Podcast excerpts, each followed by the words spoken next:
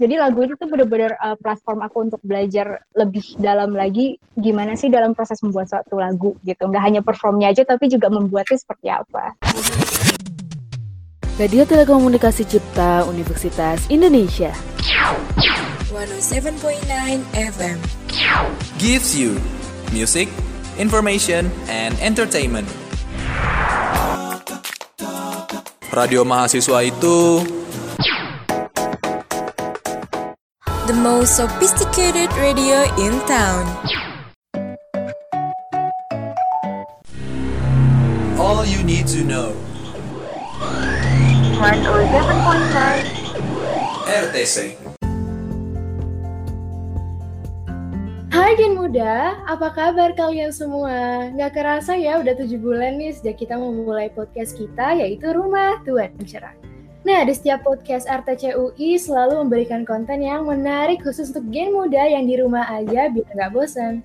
Nah, kali ini nggak kalah serunya yaitu kita bakal ada garasi melodi bersama bintang tamu spesial kita nih. Siapa lagi kalau bukan DJ Stro dan Tasha Krestada dan pastinya ditemenin sama announcer kesayangan kalian yaitu gue, Moza Caramelo.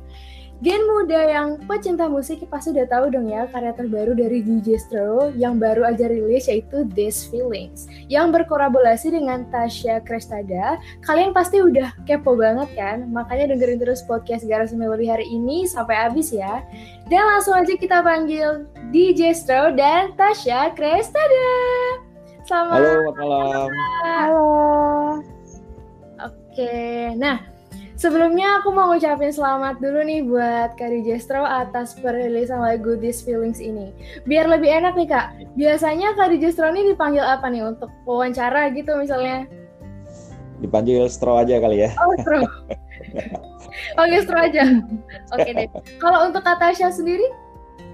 Tasya ya, Tasya boleh. Tasya. Oke deh, hari ini aku mau mewakili gen muda yang ada di rumah untuk kepoin Kak Dijestro dan juga Kak Tasya terkait lagu yang baru rilis nih. Oke, kita langsung masuk aja ya Kak ke pertanyaannya. Nah, yang pertama nih, sebelum aku nanya-nanya lebih lanjut tentang lagu These Feelings, aku mau nanya, kira-kira untuk Kak Dijestro nih, udah udah berapa lama sih berkarir di dunia musik? Uh, berapa lama ya? Sekitar 6 apa 7 tahun gitu ya. Wah, udah lama Untuk juga jadi ya? DJ ya. Kalau di musik sih udah Oh. agak lama juga. Sejak kuliah dulu. Terus uh, pernah ngeband, ngeband macam-macam. Terus tiba-tiba uh, ada sebuah momentum yang membuat membuat aku Hmm? dulu sih nganggap DJ itu maksud aku kurang seru karena selalu membawain lagu orang. Tapi ada satu Hmm. momentum yang membuat aku wah ternyata seru juga ya. Ada Hmm. munculnya dueta, ada ya generasi EDM itulah yang buat aku. Oke, nah ini kan lagunya ten- eh, sejenis IDM gitu ya kak. Nah Iya. kenapa Kak Dijestro tuh milih untuk berkarir dengan lagu IDM?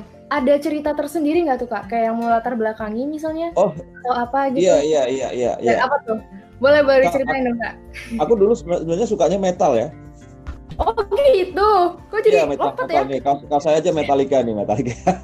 Oh, iya, iya. ya, aku suka suka metal awalnya pertama metal dengan ngeband band band band, band metal gitu. Hah? Terus eh, ada berapa musik yang kalau orang melihat ke depan, aku justru melihat ke belakang ya. Jadi Oh. dulu ada eh, ada Fatboy Slim ya, Fatboy Slim waktu rilis single di 2000 berapa ya, saya masih pertama eh, dengerin elektronik itu. Mm-mm. Wah itu seru ternyata latar belakangnya Fatboy Slim itu adalah pemain bass, sebuah band rock gitu. Terus aku mundur ke belakang ada Chemical Brother, ada Prodigy ternyata eh, seru awalnya ada pertentangan, pertentangan bahwa kok musik eh, yang biasa dimainin analog jadi digital tapi Hmm. eh, ada satu hal lagi yang membuat eh, sebenarnya ini kayak semacam kecelakaan sih. Ketika ngeband pasti ada masa-masa yang salah, salah dengan anggota yang lain yang tidak satu tujuan, bubar, ganti-ganti personil, ganti-ganti itu. Akhirnya kalau solo mungkin aku bisa konsentrasi langsung ke apa karyaku, tapi aku nggak bisa nyanyi ya. Makanya ngajak Tasya ya, kita saya nyanyi. Terus apa ya? Aku akhirnya aku aku bisa bikin bikin lagu, dari dulu memang di band aku bikin lagu arrange aransemen akhirnya ya udah awalnya aku uh, pure DJ pure DJ ketika era-era Jacklot ya itu aku selalu udah di line up di Jacklot tapi aku berpikir pasti masa ini akan berakhir kalau aku hanya jadi DJ tapi tidak membuat karya menurut aku nggak ada legacy ya. Karena ketika kita lagi naik daun tapi kita tidak punya apa-apa kita nggak ada yang diperjuangkan. Gitu. Akhirnya aku berpikir loh kenapa kok aku hanya jadi DJ dan jadi player Hmm. tidak membuat lagu. Nah itulah yang kepikiran aku akhirnya Hmm. membuat lagu kolaborasi dengan A, B, C, D dan membuat berbagai project EDM akhirnya selamat. Akhirnya bener perkiraanku berapa tahun kemudian udah Jacklot udah nggak ada. Mhm. event-event gitu udah udah mulai berkurang. Jadi akhirnya aku berpikir bahwa kalau kita punya karya kalau kita punya sesuatu kita akan bisa bertahan lebih lama. Dan kita akan lebih berjuang lebih banyak yang kita perjuangkan dibandingin kita berjalan di hanya sebagai player begitu ceritanya Oh gitu. Terus Ah. tuh suka dukanya apa aja tuh kak yang dilaluin sama Kak Registro selain yang tadi udah disebutin dari yang ganti-ganti personil mungkin gitu. Ada nggak yang Oh kira iya, iya. awal-awal jadi DJ ya sempat disepelein ya karena karena aku Oh. tidak tidak pernah belajar jadi DJ secara khusus ya. Jadi di kantor tuh ada alat alat turntable, kebetulan aku jurnalis yang aku harus mereview alat itu. Tiba-tiba otak-atik itu seru juga ya main DJ. Ya, aku memberanikan diri dan itu sampai sampai 2 3 tahun itu ketika aku mau ikut ke event orang atau bergabung dengan orang, ini lu siapa lu baru ini gini-gini sempat digituin. Ya, dan itu menurut aku bukan hal yang berat, tapi memang kita harus melalui ini gitu. Jadi sampai 3 4 tahun kali ya gitu ya. Ada seorang DJ yang akhirnya mau mengasih jalan apa segala macam itu seru juga. Dan ada yang sempat sempat menganggap kita ah lu anak baru lu lu ah, DJ DJ DJ dadakan gitu. Akhirnya sekarang malah jauh di bawah aku sih sebenarnya. Sebenarnya bukan kayak itu karena dia memang memilih klub. Jadi dulu konsep aku sih sebenarnya sih eh, terus ketika jalan itu banyak orang kalau DJ itu harus di klub ya. Kalau DJ sorry kalau cewek harus berpakaian yang berani ya gitu. Akhirnya aku mem- mem- merubah merubah apa image semacam itu. Jadi dibandingin main di klub saya lebih banyak main di festival pensi lah event apalagi itu. Jadi lebih seru-seru terus kedua ketika kita bikin lagu bikin bikin karya bahwa sebenarnya kalau seorang DJ tidak hanya main di klub tapi dia bisa punya karya bisa main gitu bisa ketemu Tasya ketemu banyak orang macam itu ya. Ya tiga empat tahun ngaram gitu udah dan ketika udah mulai kita udah settle udah mulai dikenal aku berpikir bahwa harus yang ada yang baru harus ada yang baru aku bikin lagu. Harus komposisi bikin komposisi harus bikin apa bikin kolaborasi dan terus terus itu dan dan idenya udah mulai udah mulai banyak lagi dah setelah gitu. Itu semacam itu sih Berarti kita harus terus ini ya kayak berinovasi gitu ya. Kalau misalnya karya kita mau dikenal orang dan bertahan lama. Nah, tadi kan ngomong-ngomong soal collab nih Kak. Gimana ceritanya tuh bisa collab sama Kak Tasya? Apakah ada cerita tersendiri gitu? Ada event apakah atau memang sudah direncanakan gitu? Eh kita mau collab gitu. Kayak gimana tuh? Oh enggak ini ini, ini lucu sebenarnya sih. Lagu Oh. ini sebenarnya aku aku aku tulis tahun 2017 atau 18 aku lupa ya. Tapi aku berkolaborasi dengan ada seorang eh, penyanyi dia seorang violis juga juga juga, juga kalau nggak salah pernah jadi girl band kalau nggak salah ya. Tapi dia memilih karena dia memilih saya menjadi musisi, saya bukan cuma nyanyi-nyanyi gitu. Udah, tapi waktu jadwalnya nggak ketemu, nggak ketemu apa. Lah di suatu saat aku diketemukan dengan Tasya itu di sosmed. Ada seorang yang memperkenalkan bahwa ini ada Tasya ini apa pak? Aku aku aku tertarik. Terus aku add kayak Instagram apa aku lihat hal itu. Oh seru juga ya ternyata. Dan yang membuat aku menarik bahwa eh, tidak semua orang udah siap untuk menyanyikan lagu atau apa. Tapi ketika Tasya mau yang buat aku itu dia mau mau mau mau belajar mau mau berusaha bisa berkolaborasi dengan baik. Dan itu menurut aku itu kolaborator yang seru gitu. Jadi lagunya yang notasinya dulu agak sedikit mengalun-ngalun hanya ketika ketika nah, Tasya berubah lagi walaupun notasi sama tapi eh, karakter musiknya lebih berubah lagi karena vokalnya Tasya lebih energik ya daripada yang apa bernuansa gitu. Jadi ditemuin di sosmed sih. Jadi aku selalu ngikutin Tasya kalau di suka iseng-iseng dia di sosmednya dia main gitar nyanyi dan apa yang menurut aku itu udah modal yang yang oke banget ya. Begitu ceritanya Iya. Nah, tadi kan aku udah nanya banyak nih sama Kak Distro, sekarang Kak Tasya. Gimana rasanya diajak collab sama Distro? Ayo. Seneng kah? Kan atau gimana tuh Kak? Awalnya rasanya excited, soalnya kan awalnya tuh kita tuh uh, aku ngobrol sama uh, DJ Stro sendiri tuh lebih kepada aku kan dulu sempat belajar untuk music production gitu kan. Terus kayak aku uh, nanya-nanya ke DJ Stro tentang apa uh, lebih ke gimana caranya dan maksudnya kayak proses lebih ke belakang layarnya lah istilahnya. Terus tiba-tiba uh, aku dihubungin sama DJ Stro, ini aku ada lagu nih, uh, ya udah kita ketemu kan kita ngobrol kita dengerin. Terus kayak sambil brainstorming juga apa yang bisa ditambahin di lagunya. Terus kayak cocok maksudnya kayak lebih excited sih. Perasaannya excited dan sesuatu yang nggak nggak sebelumnya terpikirkan. Eh ternyata dapat uh, ditawarin untuk kolaborasi gitu. Jadi ya sesuatu yang baru sih. Pengalaman baru gitu ya kayak iya. Kalau Kak Tasya sendiri udah berapa lama kak di dunia musik? J- uh, aku tuh baru mulai uh, mulai perform dan segala macam tuh mulai dari tahun lalu. Aku kan sempet kayak gabung di satu show choir dan aku lebih ke perform situ. Dan juga sebenarnya dari sejak SMA aku juga udah mulai uh, cover cover lagu dan tampil juga live gitu. Tapi untuk yang benar-benar fokus untuk musik dan uh, lebih ke nulis. Aku jadi aku juga sempat uh, aku kan di lagu ini pun uh, turut bantu untuk nulis versi bahasa Inggrisnya ya. Nah uh, baru mulai benar-benar fokus di musik tuh baru tahun ini. Saya sebelumnya aku lebih ke lebih ke sinetron. Aku dulu uh, pas aku kecil lebih ke iya lebih ke acting lebih ke artis cilik ceritanya nih. Iya. Dan dan baru mulai explore lagi tuh benar-benar sekarang gitu. Baru kebuka jalannya lagi buat fokus. Nah tadi kan kalau kata Kak Dijestro kan Kak Tasya ini orangnya mau belajar gitu kan. Terus Kak Tasya tuh mau apa namanya? Ya intinya berinovasi lah. Nah, kalau menurut Kak Tasya sendiri, Kak Dijestro tuh orangnya gimana? Kak Dijestro tuh orangnya tuh inovatif. Dia tuh punya kayak style signature style tersendiri gitu kan dalam lagu-lagunya dan itu menurut aku uh, unik dan maksudnya dan bisa lagu-lagunya tuh bisa uh, bisa untuk orang banyak dance dan segala macam tuh menurut aku dengan dia bisa membawa ciri khasnya dia ke audiens dan itu tuh keren banget menurut aku. Dan uh, kan selama kita ngobrol juga Justru ini orangnya passionate banget soal musik dan kayak gak hanya passionate tapi dia juga apa namanya uh, bersedia untuk ngajarin aku untuk jadi mentor untuk ngarah apa sih memberi ilmu-ilmunya dia yang selama pengalaman dia yang uh, udah kita dengar kan banyak ya pengalaman di musiknya. Dan dia uh, dengan senang hati bisa ngajarin aku dan kayak apa namanya dia itu juga di Jestro ini dia bener-bener nge-support aku nge-support aku dalam hal dalam hal untuk terus berada di dunia musik maksudnya kayak untuk bertemu seorang yang kayak gitu yang sangat-sangat apa mendukung dan juga melihat ada suatu potensi itu kan jarang gitu ya jarang. Dan maksudnya kayak ini jadi suatu penyemangat juga sih untuk uh, terus berkarya. Jadi menurut aku selain dia punya signature style sendiri unik dan tapi dan juga dia itu uh, sama uh, sama musisi dan sama artis pun juga bisa apa saling support dan mendukung gitu. Jadi uh, lebih dari sekedar partner aja ya kayak yeah. ini udah kayak udah chemistry udah dapet gitu yeah, ya kayak. jadi kayak ada mentorship gitu di sini. Waduh, udah, udah, udah cocok banget pokoknya. Oke, okay, nah ngomong-ngomong soal lagu nih kak, gimana perasaannya yeah. setelah lagu This Feelings ini rilis? Mungkin untuk kak DJ Stro dulu mungkin? Di luar ekspektasi sih ya. Oh, jadi iya. ini agak-agak agak agak lama. Jadi hmm. kita kita ternyata banyak banyak banyak ya banyak halangan ya kita berbulan-bulan itu. Jadi ketika aku sebenarnya nawarin lagu dan kita udah mulai apa uh, workshop mulai ketemu itu bulan November tahun kemarin ya. Oktober hmm. November ya Tasya ya. Oktober, Tasya ya. aku mau belajar Kak. Wah ini anak ini seru banget. Padahal baru ketemu aku ngomong ini anak ini seru banget nih.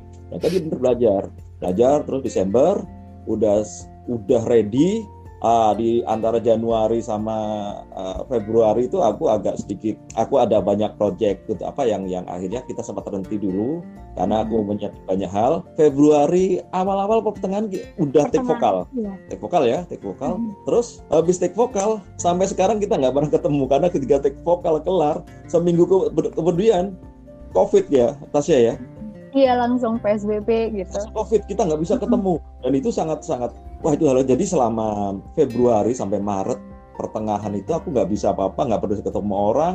Sedangkan berapa datanya gua aku taruh ke studio studio studio juga ya belum bisa balik orangnya. Jadi orangnya balik dulu nggak bisa balik ke Jakarta. Jadi kita nunggu akhirnya dalam masa Maret April itu aku selesaiin. Awalnya kita sempat berdebat dengan karakter musik kita kita apa walaupun itu lagu aku tapi aku berkolaborasi dengan seseorang. Seseorang yang aku ajak kolaborasi harus nyaman. Jadi nggak nggak nggak hmm. bisa aku ego itu. Lagunya harus kayak gini nggak aku diskusikan diskusikan gitu. Akhirnya Mei udah mulai final. Jadi terus ketika kita mau rilis walaupun orang kan takut ketika waktu kita ke covid orang uh, rilis orang takut kan. Kita nggak nggak takut masalah covid tapi pada saat itu udah mendeketin puasaan ya Tasya ya.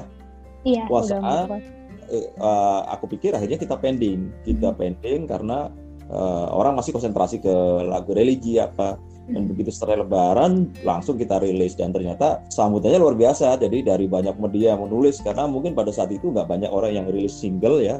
Kan karena kita kita salah satunya yang berani rilis. Ya luar biasa di di luar ekspektasi. Dan dan oh, untuk covering media sama di orang-orang di sosmed. Dan yang yang yang lebih menarik lagi lagu ini ketika aku bikin menjadi lebih lebar ketika aku berkolaborasi dengan Tasya. Karena next ini aku kolaborasi dengan satu band belum belum bisa disebutin. Dan dia terakhir mereka bawa lagu bahasa Inggris. Aku udah bawa bahasa Inggris cuman kadang-kadang orang kan cara mengucapnya yang enak. Hmm. sang vokalis kan belum tentu enak dengan tulisannya. Makanya di otak atik ketika di Tasya otak atik jadi lebih seru dan tiba-tiba kak saya punya lirik kak gitu. Liriknya apaan ya? Jadi Tasya masukin rap secara spontanitas dan loh ini kenapa nggak dikeluarin? Akhirnya itu rapnya yang di itu itu ini spontanitas Tasya yang bikin dan itu seru. Hmm. dan padahal di di bayangan aku dulu nggak ada rapnya ya. Nah, jadi kalau menurut aku kalau aku milih Tasya jadi bukan hal yang salah. Jadi menurut aku istimewa karena ternyata lagu ini di luar di luar ekspektasi yang bayanganku hanya hanya pop dance jadinya jadi lebih lebar. Dan ternyata ada hal-hal baru ketika vokal Tasya masuk di situ. Pada hmm. kalau level vokal kemarin kan lebih ngalun suaranya ya lebih hmm. kayak ngalun-ngalun gitu kan mesti aku mesti layarnya lebih lebar. Ternyata dengan Tasya itu nggak nggak terlalu rumit. Justru menjadi jadi energik dengan datangnya vokal Tasya di situ. Begitu ceritanya. Jadi excited banget dan ternyata kalau nggak di stop pun sampai sampai sekarang ini udah banyak yang masih mau cover pin ketemu min wawancara gitu. Tapi ya begitu deh ceritanya. Udah ini banget ya kayak udah udah klub-klub banget lah sama Katasha gitu. Ya. uh. kalau untuk Katasha sendiri gimana tuh rasanya kak? Setelah diajak collabs bareng terus rilis tiba-tiba gitu. Oh my god.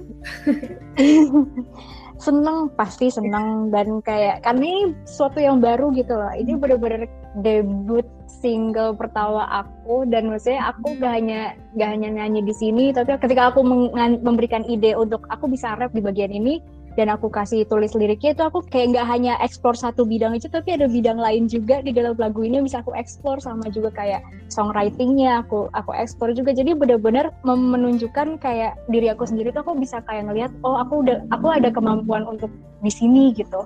Dan juga ketika rilis pun kemarin ada media uh, berbagai media gitu yang udah mengcover uh, berita tentang rilis uh, singlenya dan reviewnya juga juga uh, juga positif. Dan juga ada aku juga jadi kayak lihat teman-teman aku yang kebetulan mereka dengar single aku dan mereka tiba-tiba datang ke aku bilang kayak e, ini lagunya kayak loh kayak selamat ya. Jadi kayak banyak yang uh, memberikan uh, review yang positif. Sehingga kayak rasanya seneng dan seneng untuk diterima juga dan seneng juga uh, bisa mengekspresikan diri di lagu ini dan belajar juga. Jadi lagu itu tuh bener-bener uh, platform aku untuk belajar lebih dalam lagi gimana sih dalam proses membuat suatu lagu gitu. Nggak hanya performnya aja tapi juga membuatnya seperti apa. Jadi ini ya kayak kayak unexpected things gitu kayak ini nggak nyangka bakal kayak gini gitu ya ternyata iya, iya. Ya benar-benar. Oke okay, oke. Okay. Kalau orang banyak ditakutin dengan COVID, justru kita diuntungin. Bukan iya. kayak masih tiga orang menahan untuk merilis single,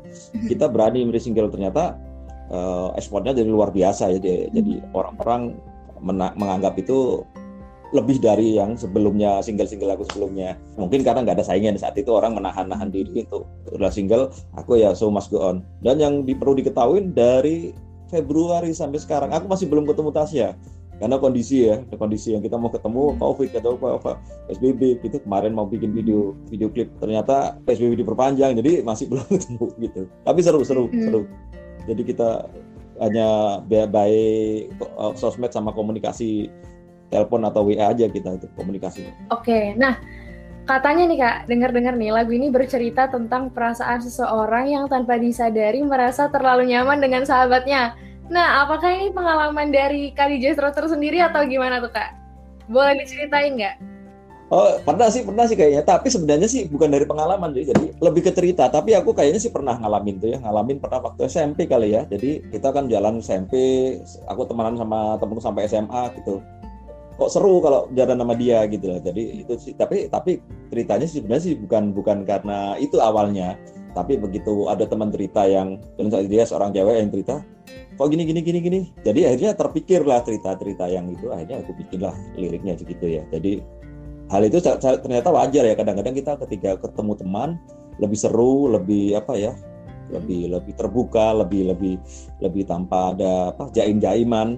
Jadi mungkin itu sih awalnya sih. Kalau aku yang rasanya, kalau sama teman kadang-kadang kita nggak jam-jamin, tapi kalau sama pasangan atau kan sama orang yang kita hargain, kata orang yang kita hormatin, kadang-kadang kita jaga-jaga. Tapi sama temen nggak kayaknya los aja. Oh, gitu seperti itu biasanya ya kak ya kalau misalnya yang tentang perasaan gitu kan biasanya lagunya mellow gitu ya. Nah ini kak di Justru tuh hebat ya bisa membuat lagu itu tuh menjadi energik. Aku udah denger loh lagunya. Dan itu kayak enak banget buat belajar sih. Ditambah suara kak Tasya juga tuh keren Iya, banget. iya.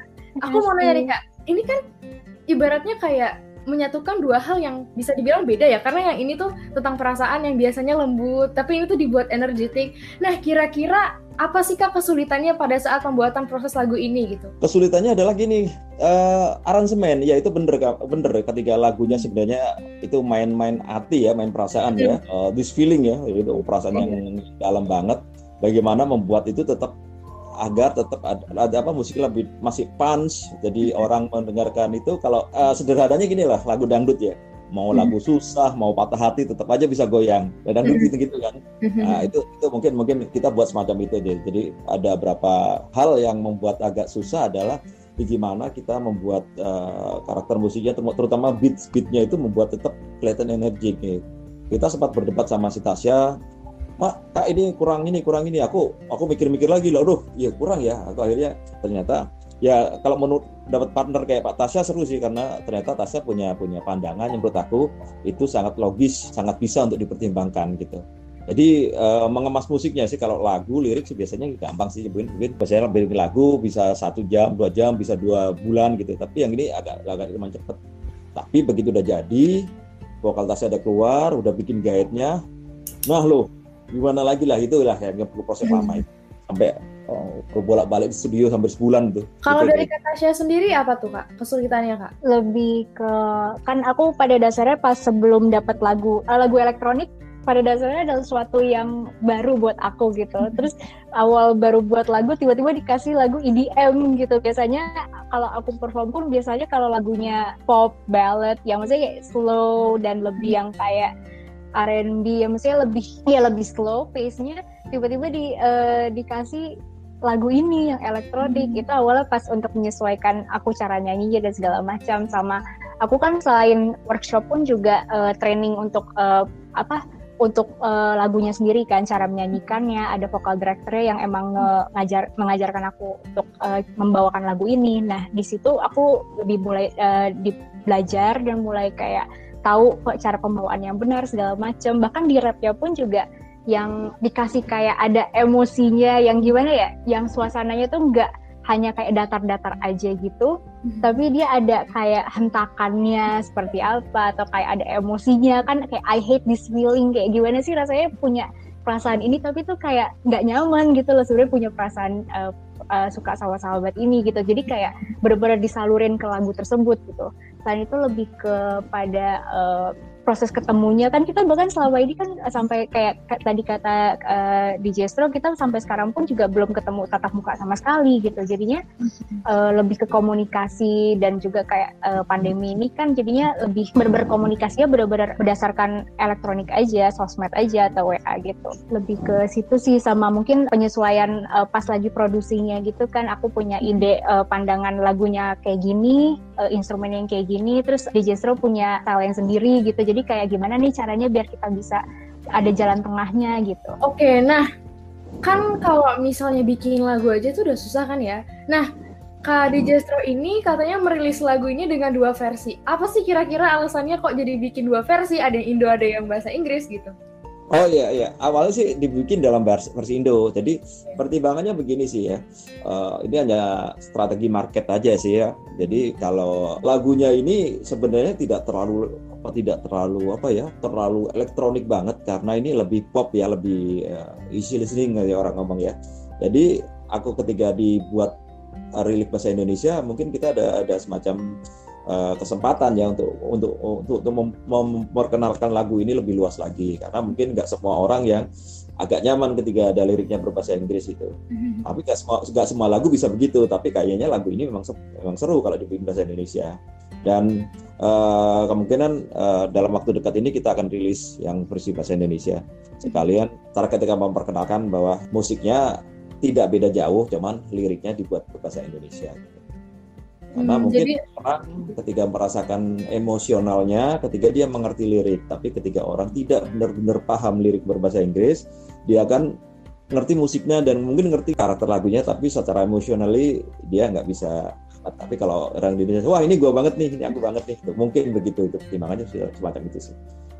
Jadi kalau Kak di, Justru tuh eh, pertimbangannya tuh luas banget ya, bukan cuma soal selera atau apa, tapi ini bener-bener sampai ngerangkul emosinya. Nih orang Kak Justru tuh kayak pengen banget orang ini tuh bukan sekedar menikmati hentakannya, tapi paham gitu ya Kak, lagunya nih Iya, apa iya. Jadi ada pesan yang kita sampaikan Iya. orang nyampe gitu.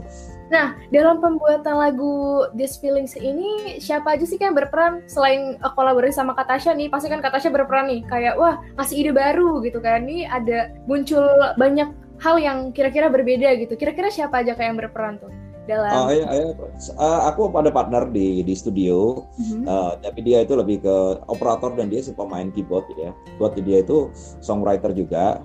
Cuman yang seru dia adalah spesialis lagu-lagu Melayu, lagu-lagu Melayu dan lagu dangdut. Terus kenapa aku kerja sama sama dia? Seperti aku ngomongin bahwa kalau lagu dangdut, kalau lagu Melayu itu mau patah hati, mau disakitin, tetap aja bisa goyang, bisa goyang. Nah, itu aku ambil taste-nya dia, taste itu yang susah. Ada itu satu studio, studio, tapi dia memper- dia bisa menerjemahkan apa yang aku mau karena dia memang eh, lumayan ngerti untuk bikin aransemen lagu. Kadang-kadang juga kita sempat berdebat itu pasti itu satu dan satu mungkin ada teman yang ngajarin Tasya itu ada namanya Endro yang memang dia vokal coach, ya juga apa guru musik yang yang itu yang bantu. Tapi eh, sebenarnya sih lebih banyak dikerjain sendiri. Biasanya aku nulis lirik di rumah, apa gini gue bikin lagu di rumah, pakai gitar, pakai apa, terus aku bikin bagannya, terus aku masuk studio, kita diskusi ini karakternya kayak apa gitu. Biasanya sih kalau aku nggak langsung maksudnya gini, terus aku kasih contoh-contoh beberapa contoh lagu referensi. Justru di, kemarin referensi nggak semua lagu EDM sih, ada lagu yang eh, pop-pop gitu ya. Kita bu ini pada pada gini, tapi belum nggak ada rap. Justru justru belum ada rap dulu. Ketika Tasya masuk baru itulah kita muncul oh rapnya. Jadi beat di rap itu di berubah-ubah total ketika rap, rapping masuk dari Tasya jadi kalau kita bekerja sama dengan seseorang aku dengan saman seorang yang kamu bisa percaya itu akan lebih lebih maksimal. Ketika orang baru dia jago dia pinter belum tentu kita cocok. Penting kita percaya gitu. Hmm. sebenarnya gitu sih. Itu aja sih. Kalau kebanyakan sih lebih lebih di sendiri sih ntar uh, di studio baru kita diterjemahkan oleh teman dalam bentuk apa ara- aransemen tetap aku diterjemahkan itu dalam bentuk permainan di alat musiknya di keyboard atau apa gitu karena aku nggak terlalu jago main keyboard bisa notas bisa main-mainan aja teman nggak ngerti yang jelimet-jelimet gitu gitu Nah, ceritanya kalau kalau misalnya kata Tasya nih, kata Tasya siapa aja? Kan biasanya nih Kak dapat tiba-tiba tawaran. Hah? Kan kaget seneng gitu kan. Nih kakak tuh cerita dulu nggak ke teman atau ke siapa gitu Kak. Jadi kayak eh, ini gimana nih gitu. Atau cerita gimana ke tuh, Kak? mama pasti Tasya Iya. Ke ke mama sih kayak Oh, iya. apa namanya yang bener-bener langsung aku cerita kayak aku dapat kesempatan ini tuh ke mama karena kayak dia eh, mama tuh selama ini yang dukung aku eh, mama sama papa tuh yang selama ini dukung aku di bidang seni gitu Hmm. dan segala macam dan eh, mereka juga mikir aku ada potensi dan di, di situ jadi didukung terus sehingga pas aku cerita pun juga jadi nyaman. Karena eh, ketika aku punya suatu proyek yang kayak aku yang passion gitu kayak pas disambut baik jadi kayak tambah excited lagi gitu untuk nyeritainnya. Kak nih ngomong-ngomong soal pembuatan lagu ini, kira-kira uh, pada saat prosesnya tuh ada nggak yang kayak misalnya tuh kayak kok buntu banget ya ini mau digimanain? gitu? Pernah nggak kak? Mungkin untuk uh, bisa dijawab dari Kak Dijisra atau Kak Tasya dulu? Tasya dulu deh Tasya dulu deh. Oke. Eh, lebih ke yang pas ini sih lirik versi bahasa Inggris ya. Jadi kan eh, karena lagu ini dibikin dua versi awalnya yang udah ada itu versi bahasa Indonesia dan eh, tapi lucunya yang versi bahasa Inggris dulu yang keluar ya. Tapi eh, ketika kita eh, masukin versi eh, kita coba buat yang versi bahasa Inggris ini, itu tuh nggak bisa yang pure terjemahan karena eh, nggak sesuai gitu, nggak nggak sinkron sama musik ya sehingga kita coba muter otak, kita coba cari eh, lirik-lirik yang sekiranya masih masih dalam lingkup ini, masih menceritakan kisah di lagu ini, Hmm. tapi mungkin eh, di twist gitulah liriknya biar bisa eh, cocok gitu. Dan kebetulan dimodifikasi. dimodifikasi iya. Dan eh, dari situ sih mungkin lebih ke brainstorm yang kayak kita inget banget waktu itu yang pas kita nulis versi bahasa Inggrisnya jadi kita kayak di studio terus eh, aku udah nyiapin kertas pulpen terus kayak kita kayak jadi eh, uh, ngedeskripsiin kayak situasinya. Misalkan uh, aku dengerin lagu uh, coba bayangin aku lagi dengerin lagu terus aku nginget sama yang uh, sahabat ini gitu. Gimana gimana perasaannya apa yang uh, biasanya dinotis pada saat-saat itu.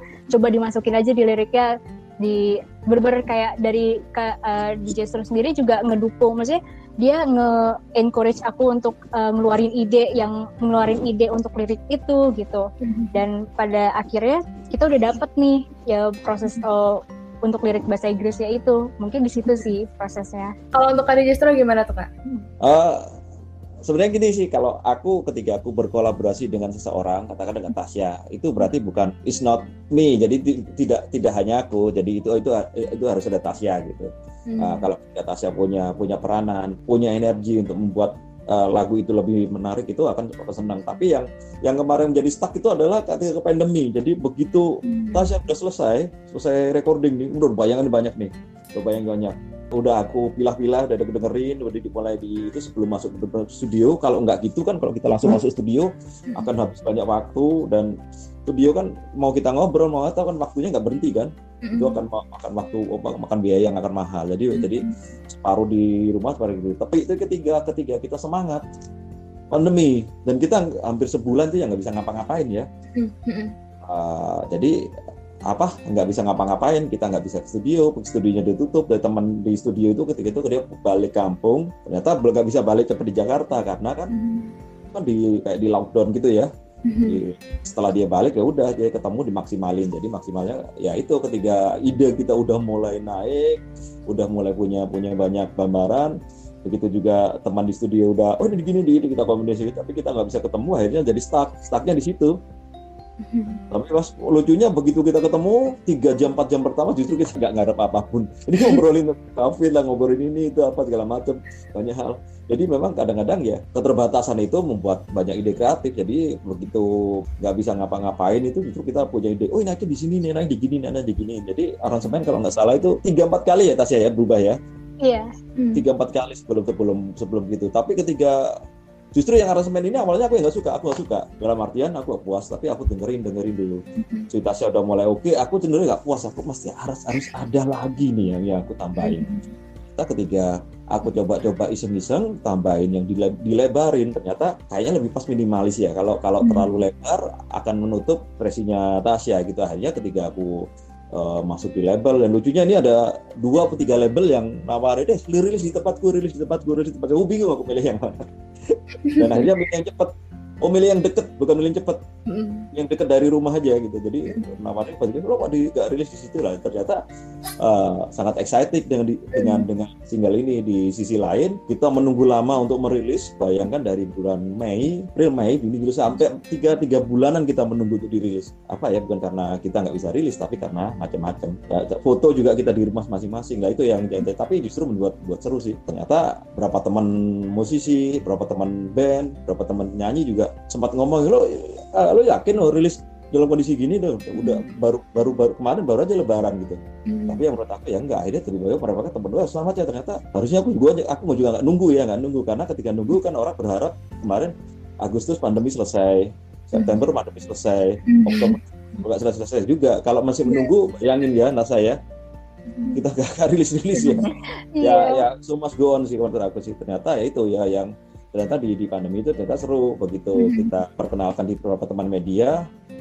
dalam sehari itu udah udah udah banyak banget itu dalam seminggu seminggu udah puluhan media mengcover mm-hmm. bahkan tidak di Jakarta media daerah daerah yang kita nggak tahu tiba-tiba mm-hmm. sempat telepon sempat apa bahkan mm-hmm. radio kemarin radio mana ya Tasya Sumatera ya kita kan ngajak. baru iya. wow udah sampai Sumatera jauh banget ya iya iya, iya.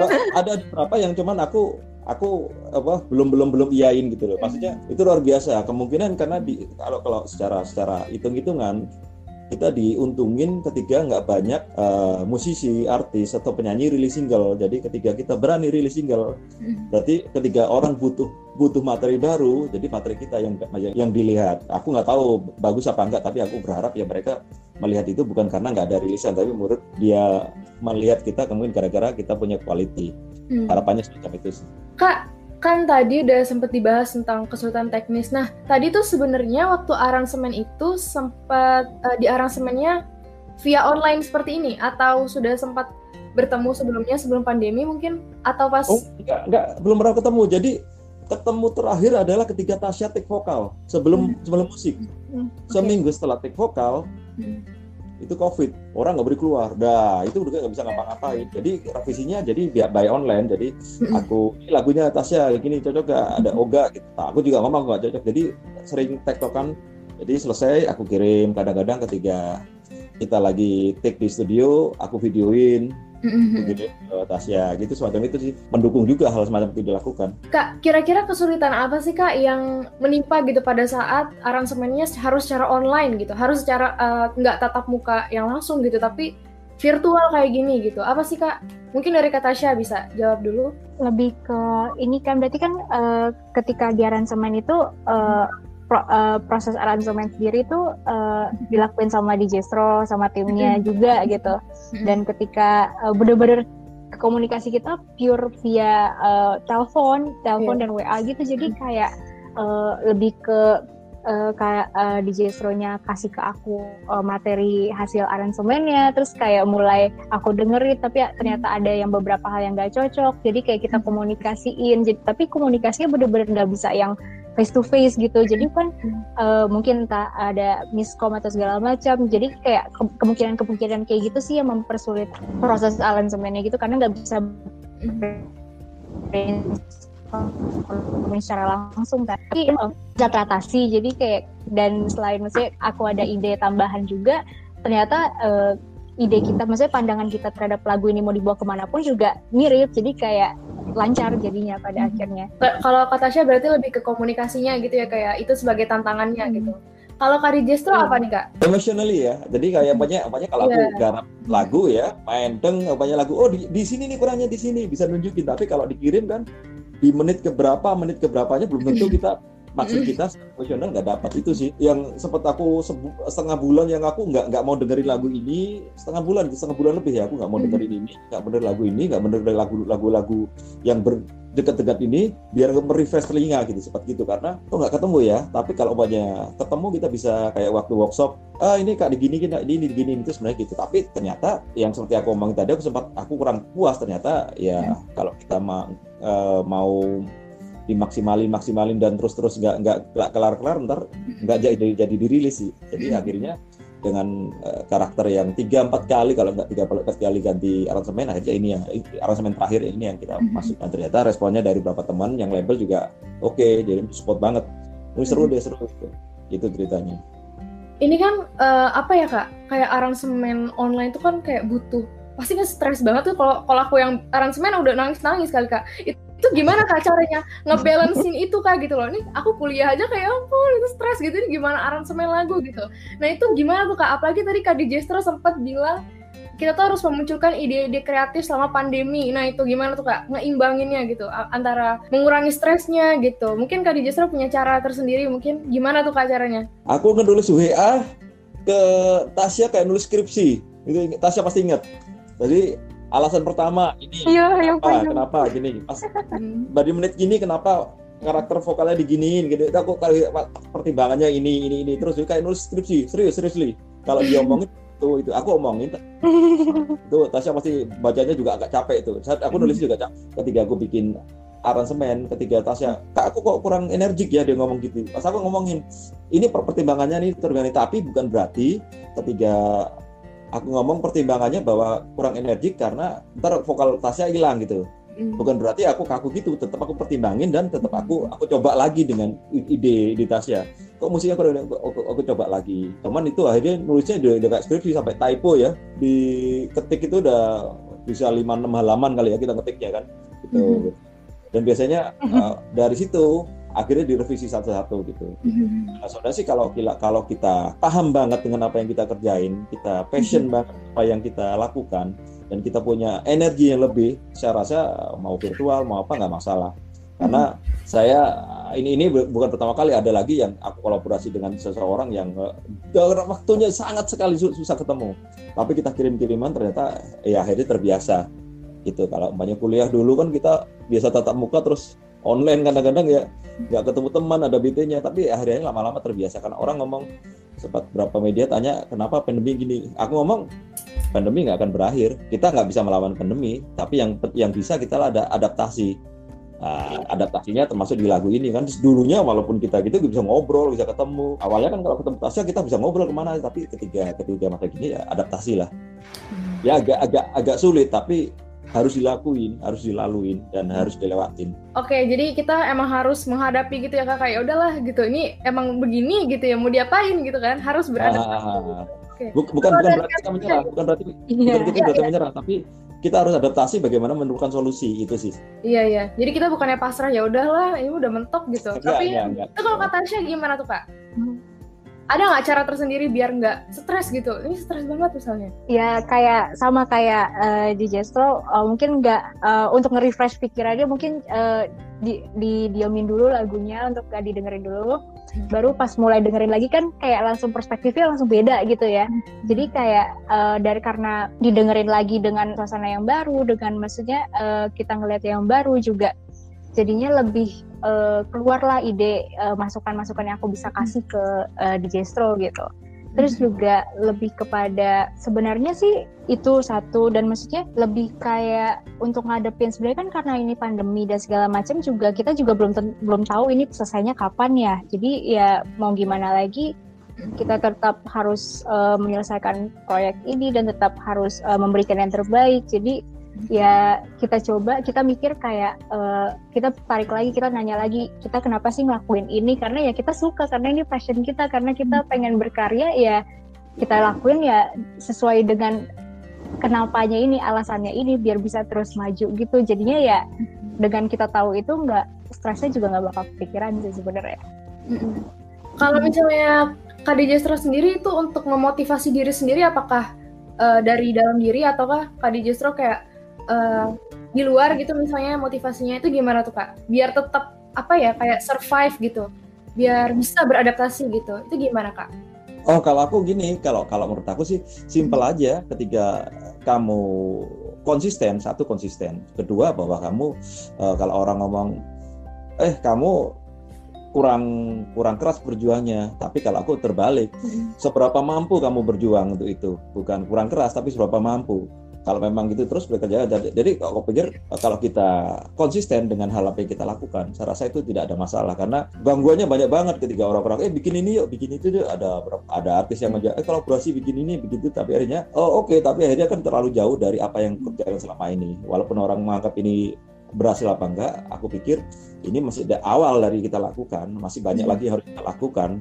Tapi kalau kita belum belum terlalu kuat, tiba-tiba kita berubah hal yang itu buat kita itu akan men- mendistorsi pikiran kita sendiri. Jadi konsisten apa yang kita lakukan ya dan yakin yakinin bahwa yang kita lakukan adalah apa yang kita mau dan apa yang kita suka. Itu aja sih. Kalau kita mau, kita suka dan kita konsisten, saya rasa mau apa eh, halangan apa pun ya kita jalan. Ya, dulu kalau aku bayangin tuh waktu aku studio berani keluarnya kan jam berapa ya aku ya? Jam 8 jam 9 malam gitu sampai subuh. Karena kalau nggak itu nggak ada nggak ada apa nggak ada satpol pp yang larang kita jalan-jalan ya. Itu begitu caranya gitu. Hmm. oh, terus ya di tempat teman jadi tapi kalau kita mikir gitu wah kok gini banget ya? Ya tapi kalau kita nggak mau melakukan hal itu semua ya kita nggak akan sampai ke titik yang kita mau tuju itu sih Ini aku jadi curiga nih Kak DJ Stro nih kuliahnya psikolog ya. Ini dari tadi pembahasannya merangkul emosi tuh kayak masuk gitu. Ini dari tadi saya catetin biar saya inget. Soalnya biar saya termotivasi gitu kan. Ini stres juga. gitu. Ini kalau dari Kak Tasya gimana nih Kak? lebih ke apanya nih yang kayak eh, membalance-nya atau Caranya cara Kak eh, Tasya beradaptasi gitu dengan keadaan yang kayak gini lah gitu. Oh ya, jujur aku tuh pas awal pandemi kayak shock gitu loh, karena bener-bener ketika kan kalau misalnya orang awal tahun tuh sudah punya plan mau kayak gimana aja tahun ini, apa mau apa aja dilakuin terus tiba-tiba ada pandemi, rasanya yang pengen kita lakuin kan juga eh, terambat gitu ya.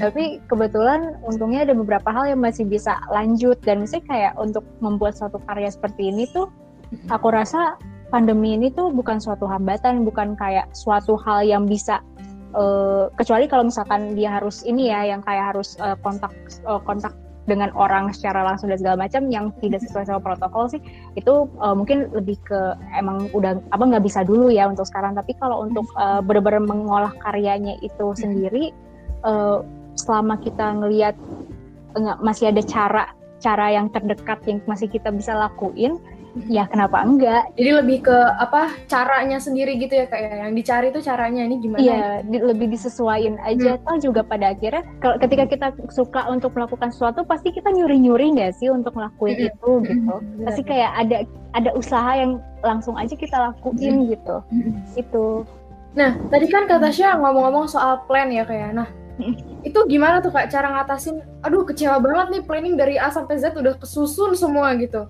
itu gimana tuh kak caranya? Kayak biar mengikhlaskan istilahnya gitu ya. Kayak oh ini udah hancur banget gitu. Kenapa nih kayak gini? gitu. Ya sebenarnya kayak mengikhlaskan masih masih berusaha untuk yeah. mengikhlaskan. Sebenarnya masih kayak berat kayak kenapa sih harus sekarang? gitu kayak. Rasanya kan 22 apa 2020 kayak 2020 gitu. Rasanya harusnya suatu yang wow gitu.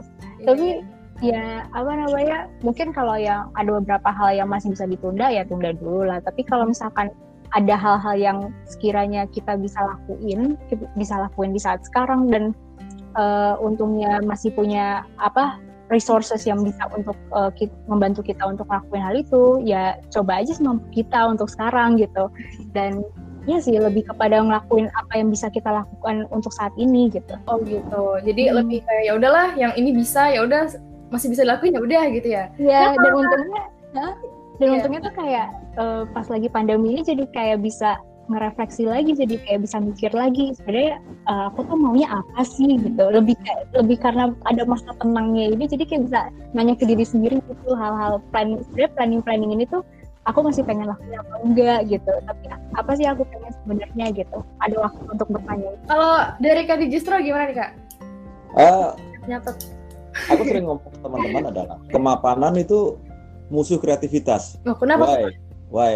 Ketika tahun-tahun kemarin, tahun-tahun kemarin, aku biasanya ngeluarin, ngeluarin dua single tiap tahun. Sekarang udah empat, empat lima single dan down nyiapin sebuah novel dan aku pikir ketika kita keterbatasan menjadi energi kita menjadi berlebihan. Jadi berapa hari yang lalu ada sebuah record company dengan artis artis gede, artis yang sudah dikenal, mungkin sering main di UI juga. Uh, itu telepon sempat telepon aku. Kenapa kenapa gini kenapa gitu? kamu yakin bikin ini apakah nggak berisiko? Terus aku aku cuman ngomong satu dari gitu ke mereka. Dulu waktu kita awal-awal kenal musik kita dengerin kaset ya.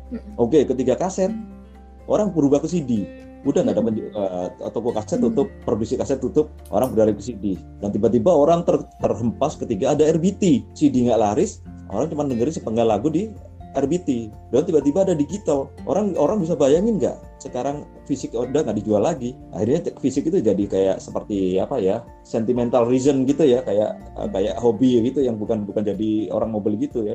Kan kalau zaman dulu kita membeli lagu untuk memiliki. Sekarang kita nggak membayar untuk mendapatkan akses mendengarkan lagu. Lah kalau kamu bayangin harus itu semacam sebenarnya udah kita udah beradaptasi dengan banyak hal. Lah kenapa dengan kita harus kita kita takut ya? Kita adaptasi lagi gitu. Dulu orang ngapain sih bikin YouTube sekarang? Semua orang bukan mak-mak bikin YouTube. Karena itu iya, menjadi iya. apa challenging. Itu kita kita kita, kita beradaptasi.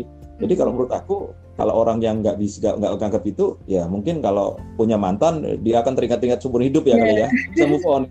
Ya jadi kalau menurut aku sih justru semangat itu menjadi tantangan. Jadi membuat hmm. orang semakin untuk berbuat bagaimana caranya dia menemukan inovasi-inovasi baru gitu. Jadi kalau, kalau mungkin menurut aku ngapain sih bikin rilis dua single? Kondisi kayak ini jualan susah. Hmm. aku bertanya kenapa enggak gitu berbalik ya. Kalau kalau kita mau melakukan hal sesuatu jangan tanggung gitu. Tapi kita mempersiapkan dengan dengan dengan seksama. Jadi aku pikir nggak ada alasan sih kalau eh pandemi eh, ini nggak bisa ketemu orang eh, ini jualan musik susah eh, ekonomi nggak nggak itu. Bukan berarti kita nggak bisa berbuat apa apa sekali lagi ya menurut aku ya kemapanan itu adalah musuh kreativitas biasanya kalau kepepet kayak orang menjadi pinter ya. Kalau aku gitu sih, begitu ceritanya. Nah, dari tadi kan aku udah banyak banget nih nanya-nanya dan ngobrol bareng sama Kak Tasha dan Kak DJ Stro. Sekarang aku mau sapa Gen Muda dulu nih. Halo Gen Muda, masih di Garasi Melodi RTC UI ya pasti pasti bareng gue Moza dan bintang tamu kece kita Kak DJ Stro dan Kak Tasha Kresnada. Kita masih di Garasi Melodi dan dari tadi Kak DJ Stro dan Kak Tasha ini kan anak musik banget nih. Nah, aku mau ajak Kak Dijester dan Kak Tasya untuk main game tebak lagu. Jadi aku udah sediain beberapa lagu yang bakal diputar 15 sampai 30 detik pertama. Nah, tugasnya Kak Dijester dan Kak Tasya, harus tebak judulnya apa dan siapa musisinya. Udah paham belum? Ya, oke oke oke. Oke. Nih aku puterin ya musiknya ya. Satu, dua, tiga.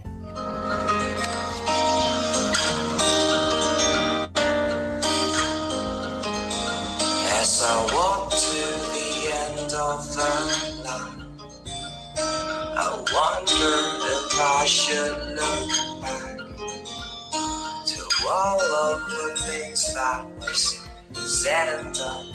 I think we should talk it over. Siapa ya kak? Ada yang tahu nggak? Kira-kira Aku siapa? kenal suaranya deh. ayo, ayo, ayo, cepet-cepetan. Jadi pop. siapa Penyanyi pop kayaknya kenal nih suaranya di siapa dia lupa gue. Aku kasih clue. Yang nyanyi sesuatu di Jogja. Ayo. Jason ya? Salah. Ayo, siapa? Depannya A, depannya A kak, depannya A. Alibata. Salah. Bukan. Ayo kak Tasya coba, kak Tasya coba. Eh, Aditya Sofyan bukan sih, bukan ya? Iya, iya benar. judulnya apa kak? Judulnya, judulnya. Tapi nggak tahu judulnya.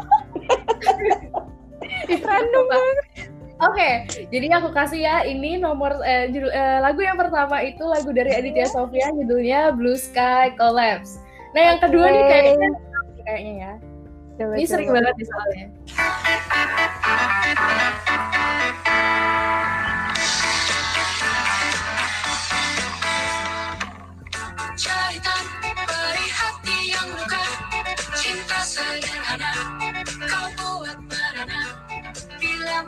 Sayang tanpa bayang Tebak lagu siapa? Di personilnya ada tiga nih band ya. Iya. Iya, ini Ah, Nona siapa? ayo, ayo, ayo kata siapa? Udah pada ketemu. lupa.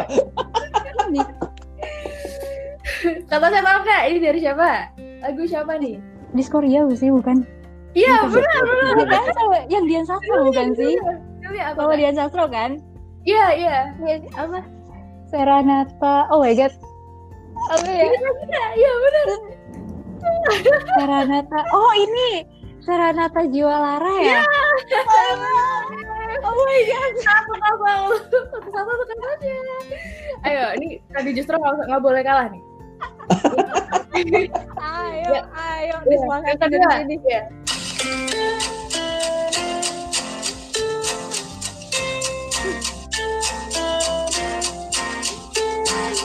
Aku mengerti perjalanan hidup yang kini kau lalui. Ku berharap meski berat kau tak merasa sendiri. Ayo, tebak.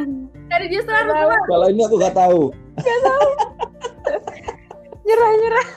Oke, Kalau ini aku nggak tahu. ini kamu bener nih. Ini lagunya Budi Doremi, Budi Doremi melukis senja. Uh, wow. Kalau ini tahu nggak? Ini lagu ke berapa tadi ya? Empat mungkin? Empat. Keempat. iya.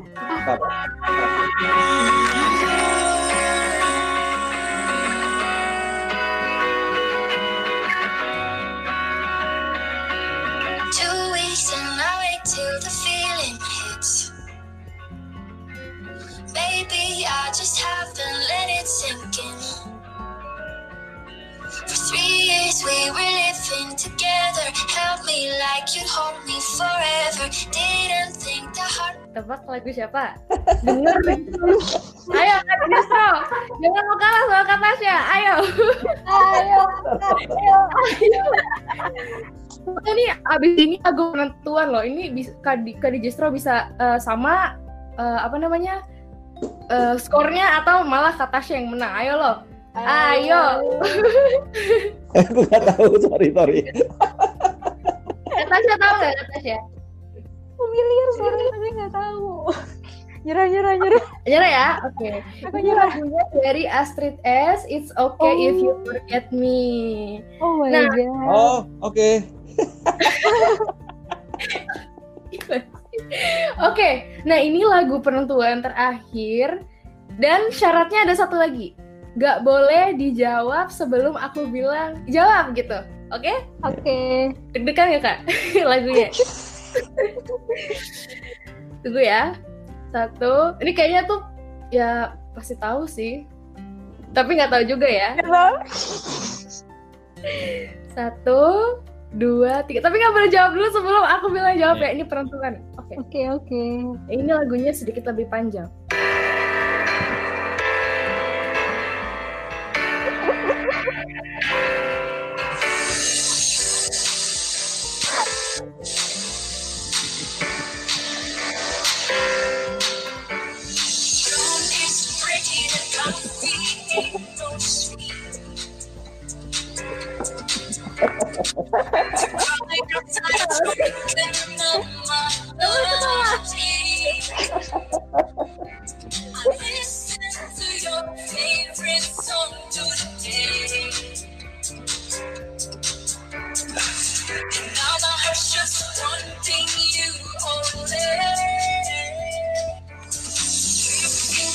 Satu, dua, tiga.